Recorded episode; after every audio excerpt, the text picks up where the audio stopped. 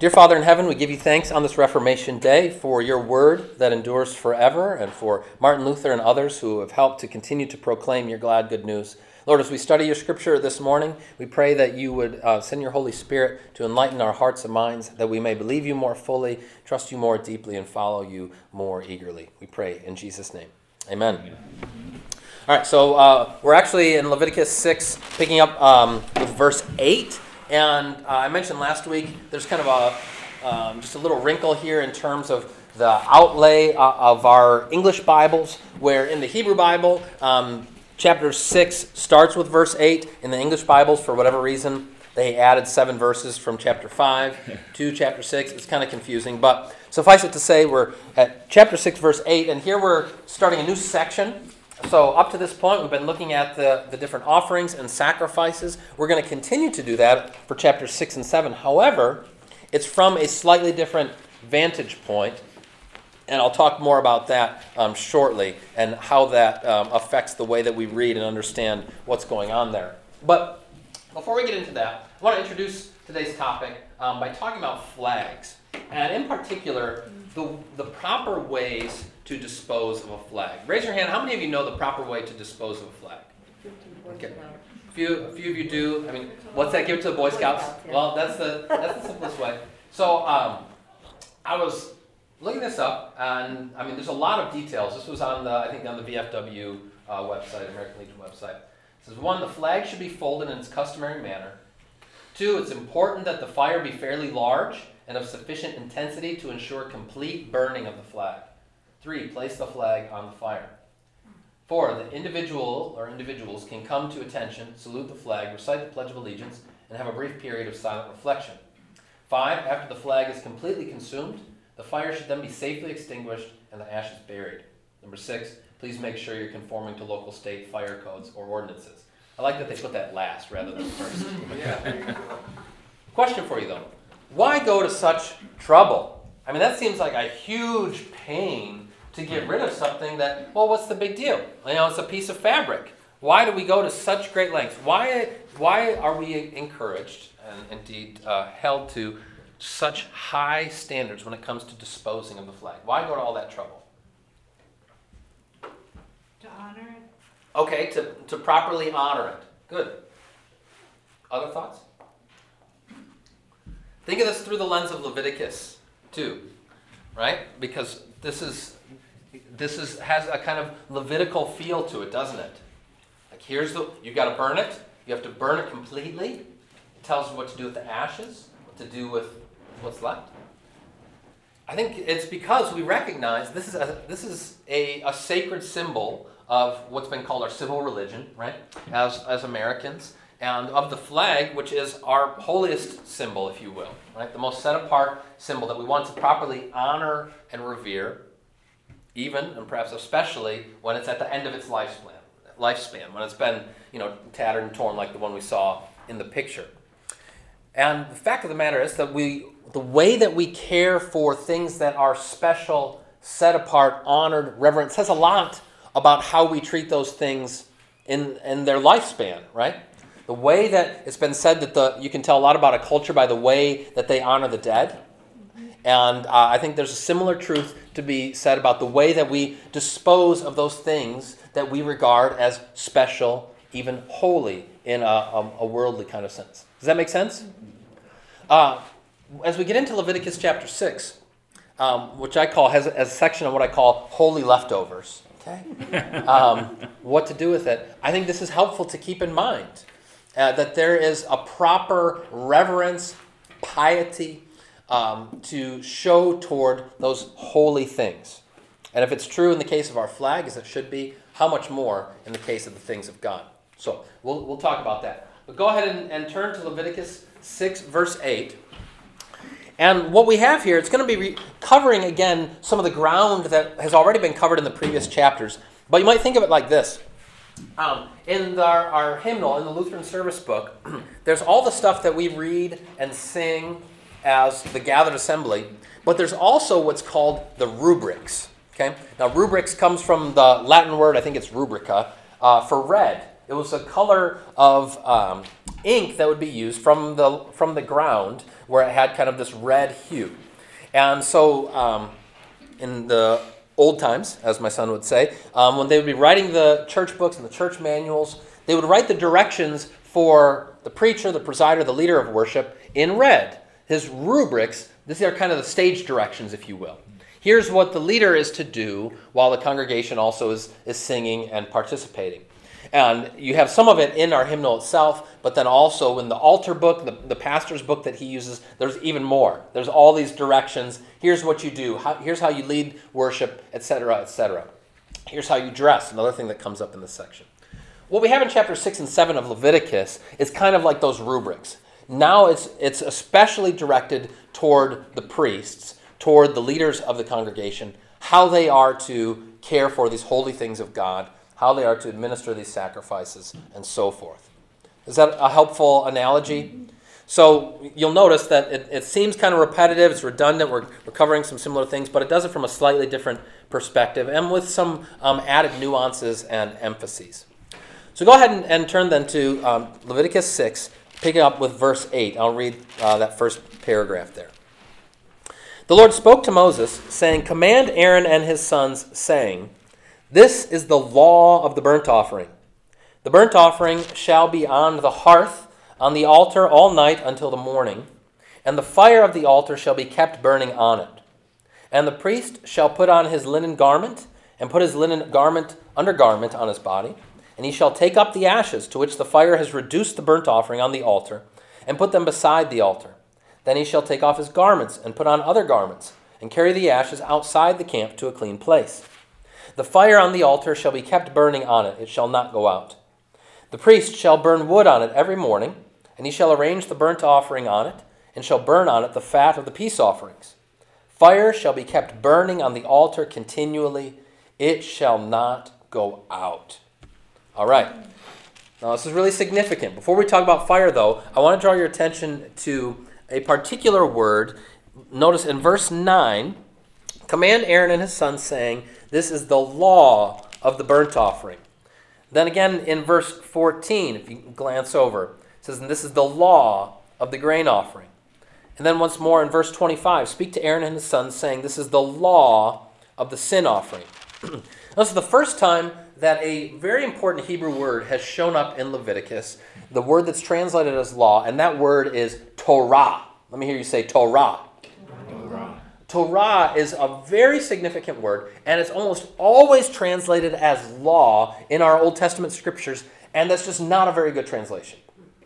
It's not a very good translation because it gives us this impression, it shows up again and again and again, that God is just utterly focused on law, law, law, law. And of course, there's a lot to say about the law in the scriptures. But it gives us too narrow minded of a focus if we just think that Torah is law. Because, think about this Psalm 1, for instance, um, says, Blessed is the man who does not stand in the way of sinners, sit in the seat of scoffers, etc. But his delight is in the what? Lord. The law of the Lord. And what's the word there? Torah. His delight is in the Torah of the Lord. And on his Torah he meditates day and night. It's not strictly speaking in Psalm 1 saying that the blessed man delights in the Ten Commandments, although that's true, right? Um, it was, we say in the confession in the liturgy, right? So that we may delight in your will and walk in your ways. That's, that's true. But it's broader than that. So, number one on your handout Torah means teaching. At its most fundamental level, it just means teaching, the Lord's teaching. It comes from the verb yara, which means to teach. So, Torah is what is taught, it's the teaching of the Lord. And so, I just I'll, I'll mention this uh, periodically. Anytime I'm, I'm uh, teaching on the Old Testament, it's important to recognize that Torah doesn't just mean law in the sense of thou shalt or thou shalt not. Okay, it's it's broader. It's more expansive. It could even be translated as revelation. Okay, God's revelation, His instruction, His teaching to His human creatures, and that's significant in this section of Leviticus too. It's not just giving thou shalt and thou shalt not, but His teaching, His instruction about the significance of these sacrifices and what they might symbolize and the, the theological weight that they carry for the people of God. Any questions about Torah the meaning of Torah and how it's used in the in the scriptures? It's a word that's also used um, for the first five books. Uh, is that what you were going to ask, Carla? Yeah. It's also used for the first five books, um, the, the books of Moses, uh, uh, Genesis, Exodus, Leviticus, Numbers, and Deuteronomy, which also go by the name Pentateuch. Okay, it's kind of the, the Latin name for it. Um, but uh, Torah, when it speaks of the Torah, it's talking about those first five books. Okay, yeah, Court. The Torah is, is a Jewish word or a Hebrew. Hebrew word, right? I thought they had a lot of words for, you know, like love, the Greek one, they got about ten different words for. Yes. Explain love. Yeah. No, it, it's true. They only got one for, Right. No, uh, English, English is very starved for uh, words in, in some respects. When you talk about love and how Greek has, yeah, I mean, several words to describe love. And Hebrew does too. Hebrew has at least three and probably more than that. Um, but when it comes for God's teaching and his revelation, Torah was kind of the go to word. And it shows up a lot in the scriptures. Okay, well, let's talk more about this fire here. Because number two on your, your handout, God wants the heart and the hearth to be kept kindled. Okay? Um, uh, this would have been, I think, symbolically significant for the Israelites in multiple ways when he, God tells them, the fire of the altar shall be kept burning. Now, of course, it's a practical, there's a practical purpose to it, too, right? You got to keep the fire going so that you can do the sacrifices, right? So that you can you can continue to offer those up to the Lord. But what might be some of the symbolic significance to that constant fire? What else does that call to mind for you when you think about the scriptures, the biblical narrative? Yeah, Esther. Well, we got in our sanctuary, the, the eternal fire represent God's presence. Cool. Okay, so um, Esther points out in the, the sanctuary, you might not even notice this because unless you're really looking for it, you don't think about it. But there's a candle um, that's called the eternal flame, right? That's always kept lit. In our case, it's kept lit artificially, or, but um, traditionally it would even be it would be a, a candle that would just be lit at all times. I think it's harkening back to this teaching from Leviticus. Go ahead, Clark. uh, when the apostles were, instituted, there Yes. was a fire above their head. Oh, you mean like this? yes, I hadn't quite thought of it like that. Yeah, that does look pretty cool. But um, okay, so well, more on that in, in just a second. What else might this symbolize? Think especially for the Israelites of that day. Yeah, Bill. There, there's continuity from the time the fire is lit, Yeah. all through, every offering is being burned in the same fire. Oh, good. I like that. It doesn't go out, then a new fire is going. Sure. It's, it's the same fire. I hadn't thought of that one. That's good too. Speak. Uh, Bill said it's it's the same. Speaks to that continuity of God's character. I am the same yesterday and today and forever. Um, so he's he's the I am, right? He appeared in a flame to Moses out of the out of the burning bush. Said I am. So I like that. Yeah. When somebody dies, you say the fire went out. Okay, that's interesting. Uh, court says when somebody dies, you say the, the fire the fire went out. That flame in the heart. Yeah. pillar of fire. The color of fire. The Say more about. pillar. Oh, the pillar of fire. Yes, good. Yeah, the pillar of fire. Right. So God, as He was leading His people through the wilderness, He was a pillar of cloud by day and a pillar of fire by night. Right. So in many and various ways, the fire was um, symbolic of and significant for the Israelites in evoking God's presence. Right. I mean that's the the fundamental feature of the fire. But you met, I, what I thought I heard you say was the color, Oh. and so you know Reformation Day we've got our red too. So this ties back to um, Court's point about Pentecost, right? Because now that fire, the fire of the Spirit, has come down and dwells on the people of God, right? So at, at Pentecost we um, are anointed with that holy flame. And the Reformation Day is red because it's continuing that. It's a, a feast of the church in many ways, right? It's a festival of God's continued presence with and, and faithfulness to his church from age to age.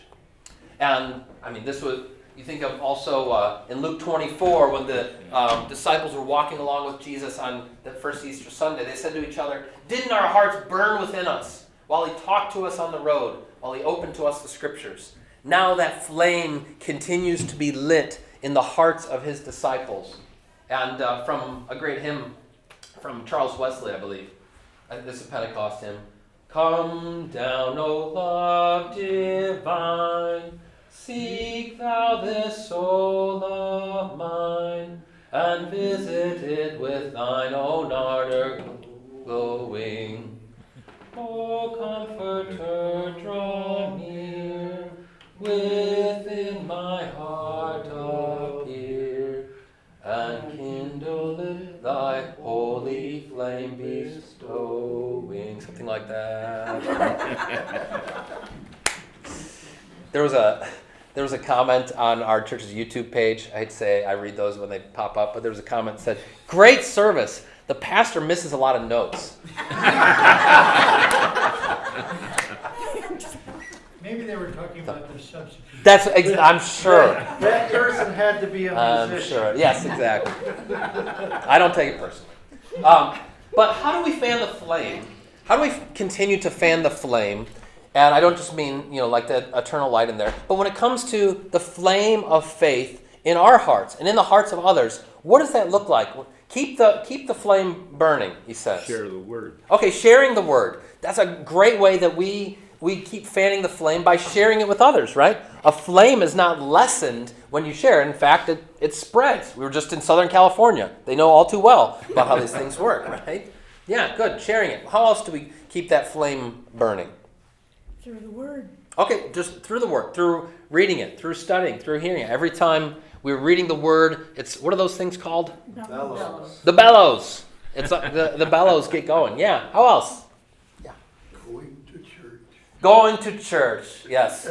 Coming to well, because I mean, you think of it this way: coming to worship is kind of like a one-stop shop of all these things that fan into flame, right? Whether it be hearing the word, singing, the assembly of the believers coming together, receiving the Lord's Supper. All of these things are ways that we fan into flame that gift of faith. Yeah. Anything else that comes to mind? The Holy Spirit is like wind. The Holy Spirit is like that that wind. that- that feeds the flame. That's exactly right. Just keeps it going, keeps it burning.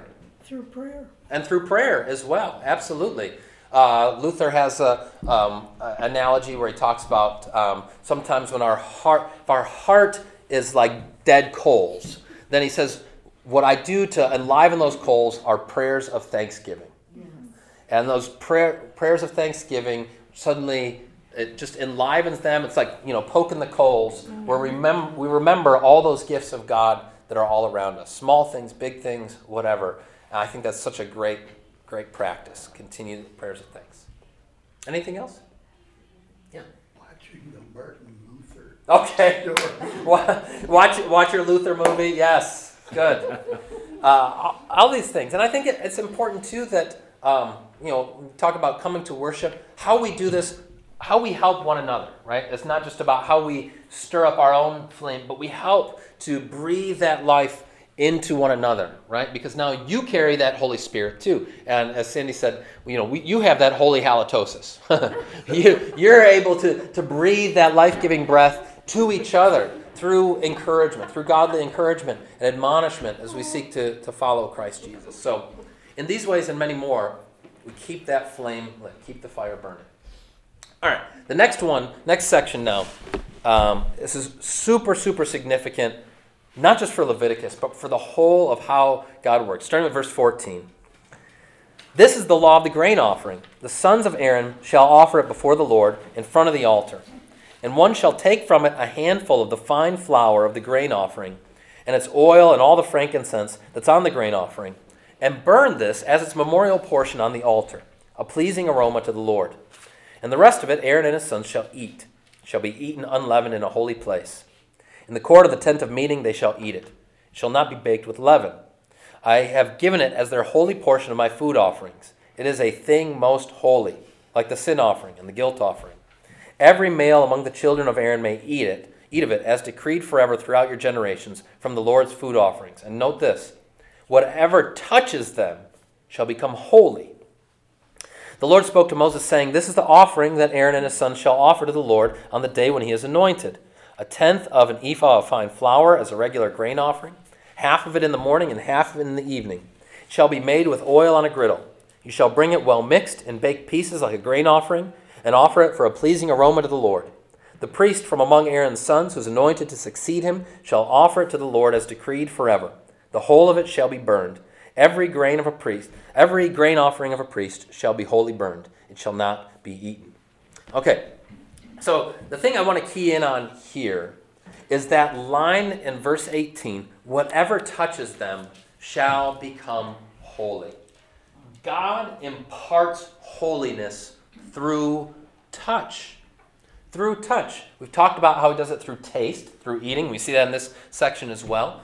But there is a strong emphasis in Leviticus on the power of touch for good and for ill, right? We've talked about how um, people could become polluted when you touch a dead body, when you touch an unclean thing. But the reverse is also and even more true that God's holiness is able to, so to speak, override our unholiness, our uncleanness, and make of us holy. Now, in the Old Testament, you get this impression that it seems like it's pretty much an even sort of thing. Like if you get, you know, holiness and profanity, uncleanness and what's common, that uh, those things kind of go head to head, and it's not clear which has the upper hand. Is it holiness? Is it uh, uncleanness, or what have you? But when we get into the ministry of our Lord Jesus, we see, and once you notice this, you see it all over the place, how significant touch was to our Lord. All throughout. I mean, what does any particular story come to mind or moment in the Lord's ministry come to mind where touch came into it? Thomas, Oh, good, Thomas. All right, and what was Jesus' word to Thomas? no, touch me. Touch, yeah. See the wounds. Touch my hands. Touch my side. Yeah, absolutely. The, the, another story about touching is when the woman read, Yes, good. The woman, the woman who was unclean through all the hemorrhaging, right? If I can just touch him, and then she touches her, she's healed. Yeah. Any other stories that come to mind? Blind man, The blind man, right? We heard this recently, and you know Jesus touched him. Not only that, but Jesus will, you know, one of these and touches him. good thing he couldn't see what he was doing. Good thing he couldn't see what he was doing. That's right. Jesus, what's that noise? You're, what are you doing there? Um, and then what I think is maybe the most significant one of all, and I just wanted to, if, if I can get the sound to work here, I want to show a clip from the show The Chosen, talked about many times before. But there's this powerful moment uh, from the Gospels that is recorded here, and you'll know the story as soon as we see it. I, it's just so beautiful, I think, how it demonstrates this power of touch. So let's see if I can get this to work for us here. Yep, yep, the leper. No, no, no, no, no, no, no, no.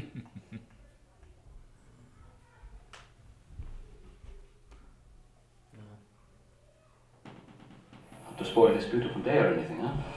Come on.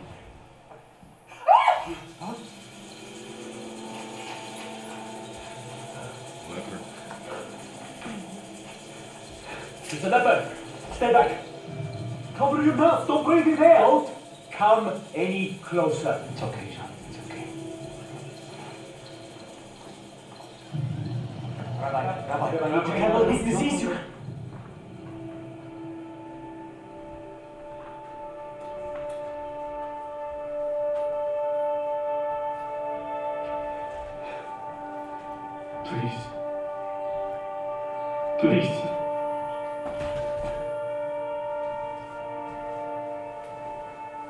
Please don't turn away from me. I won't. Lord, if you are willing, you can make me clean. Only if you want to, I submit to you. My sister, she was a servant at the wedding. She told me what you could do. I know you can heal me if you are willing.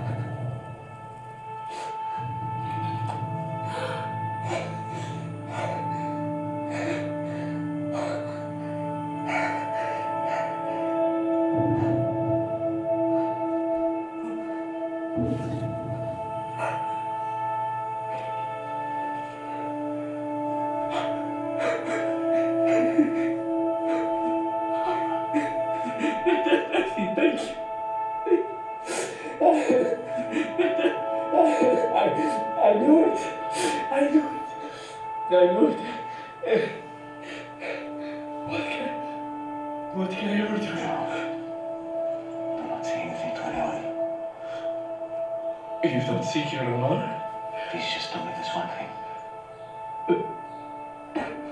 But what would tell people? Go. Show yourself to the priest. Let them inspect you and see that you are cleansed. Make the proper offering in the temple as Moses commanded. And go on your way.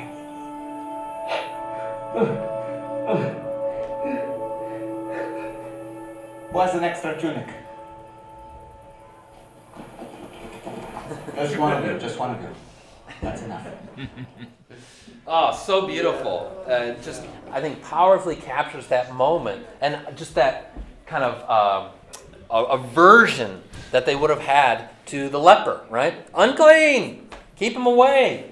Um, but Jesus crosses that divide because his holiness overcomes our uncleanness. Of course, we'll have much more to say about Leviticus or about leprosy when we get to uh, Leviticus. I think it's chapter 11.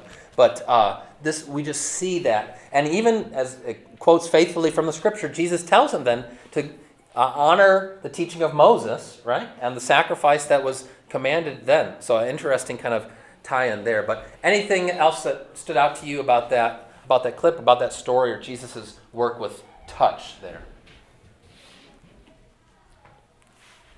If you haven't seen those before, the, the episodes are all available free online. So I really encourage you to check it out. Search The Chosen either on YouTube or on its own website.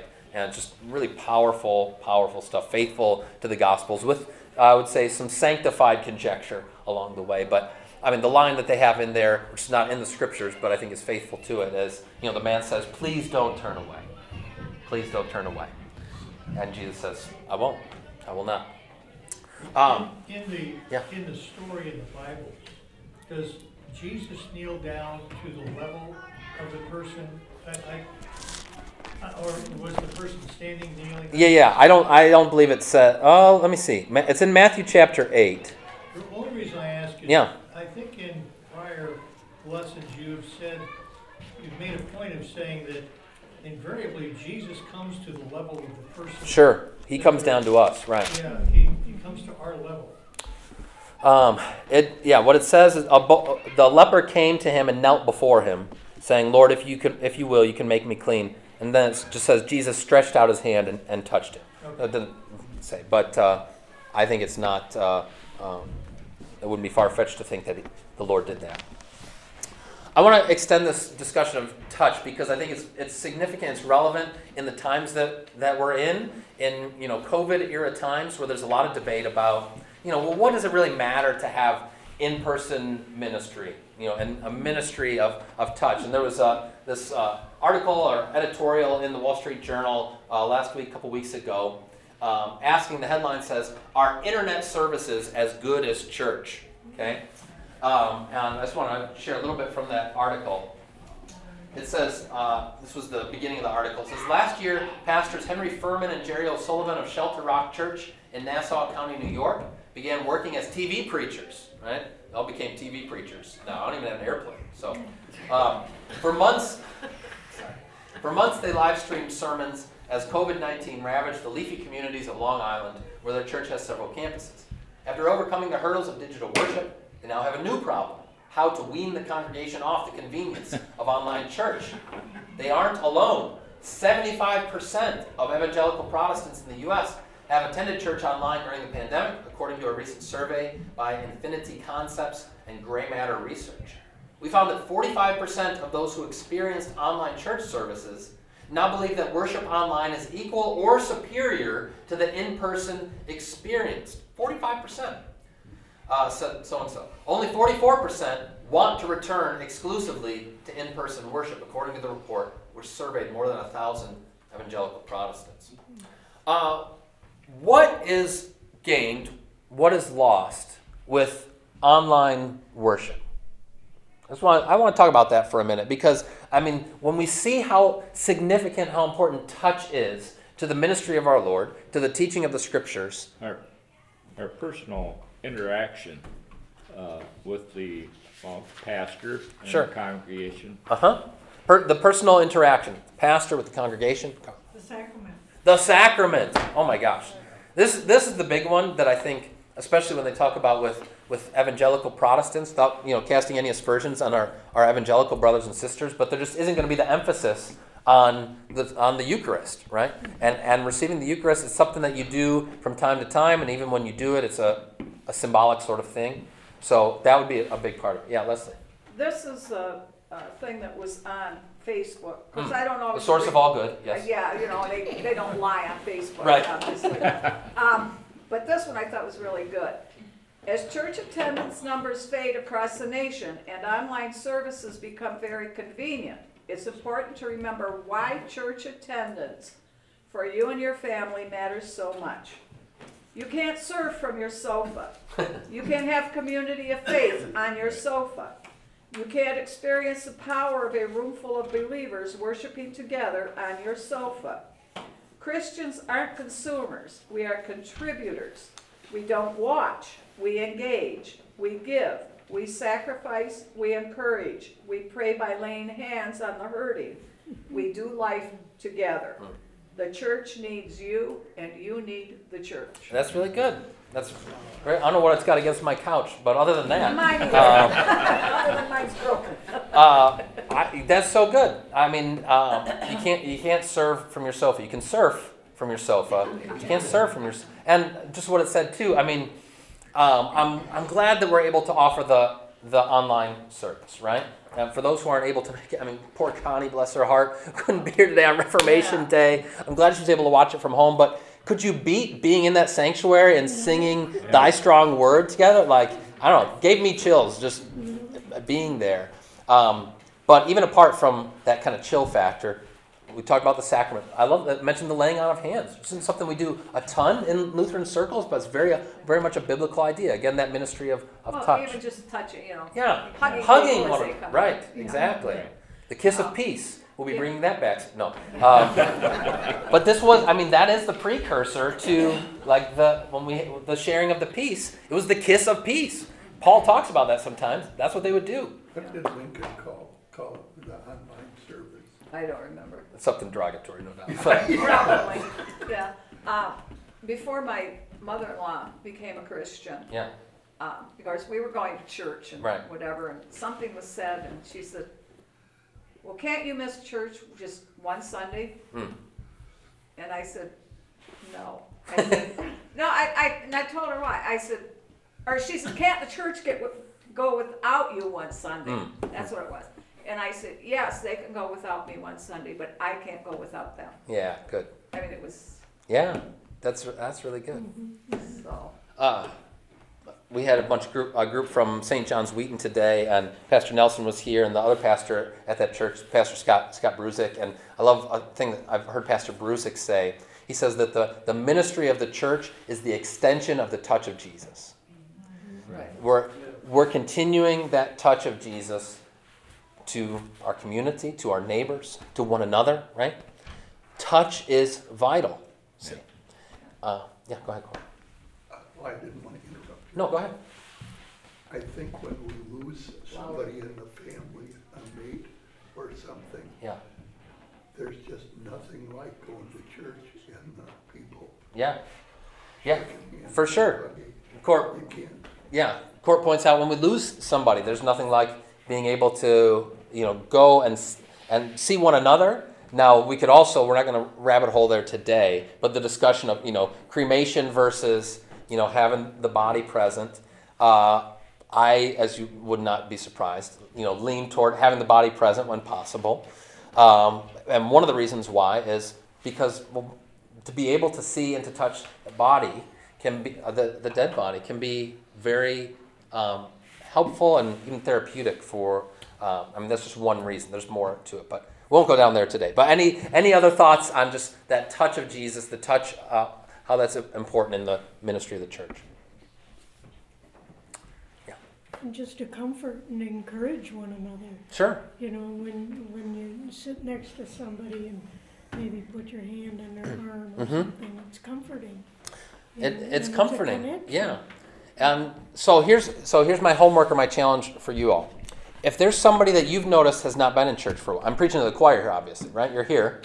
Um, or if I'm, you know, recording this, if you're listening to this later and you have been away from from church, um, come back. Uh, Be here. Be with us. Um, you know, we we can make accommodations. We can do things to try and, and, and help folks. Um, but you, you need it. And so I encourage you, reach out. If you know there's somebody, I haven't seen so and so for a while, reach out to them this week. Say, you know, reach out and touch someone, you might say. Uh, but um, en- encourage them, speak to them, or even if it's not somebody from our church, you know, who's someone, a neighbor, somebody in your life who needs the touch of Jesus, right? Because that's what we're doing. We're extending that ministry of the Lord's touch. Okay. All right. Last, last section of the, the chapter here, and back to uh, um, where we started. Number four on your handout. Disposing of leftovers is no mean business. All right? So, starting with verse 24. The Lord spoke to Moses, saying, Speak to Aaron and his sons, saying, This is the law, the Torah of the sin offering. In the place where the burnt offering is killed, shall the sin offering be killed before the Lord. It's most holy.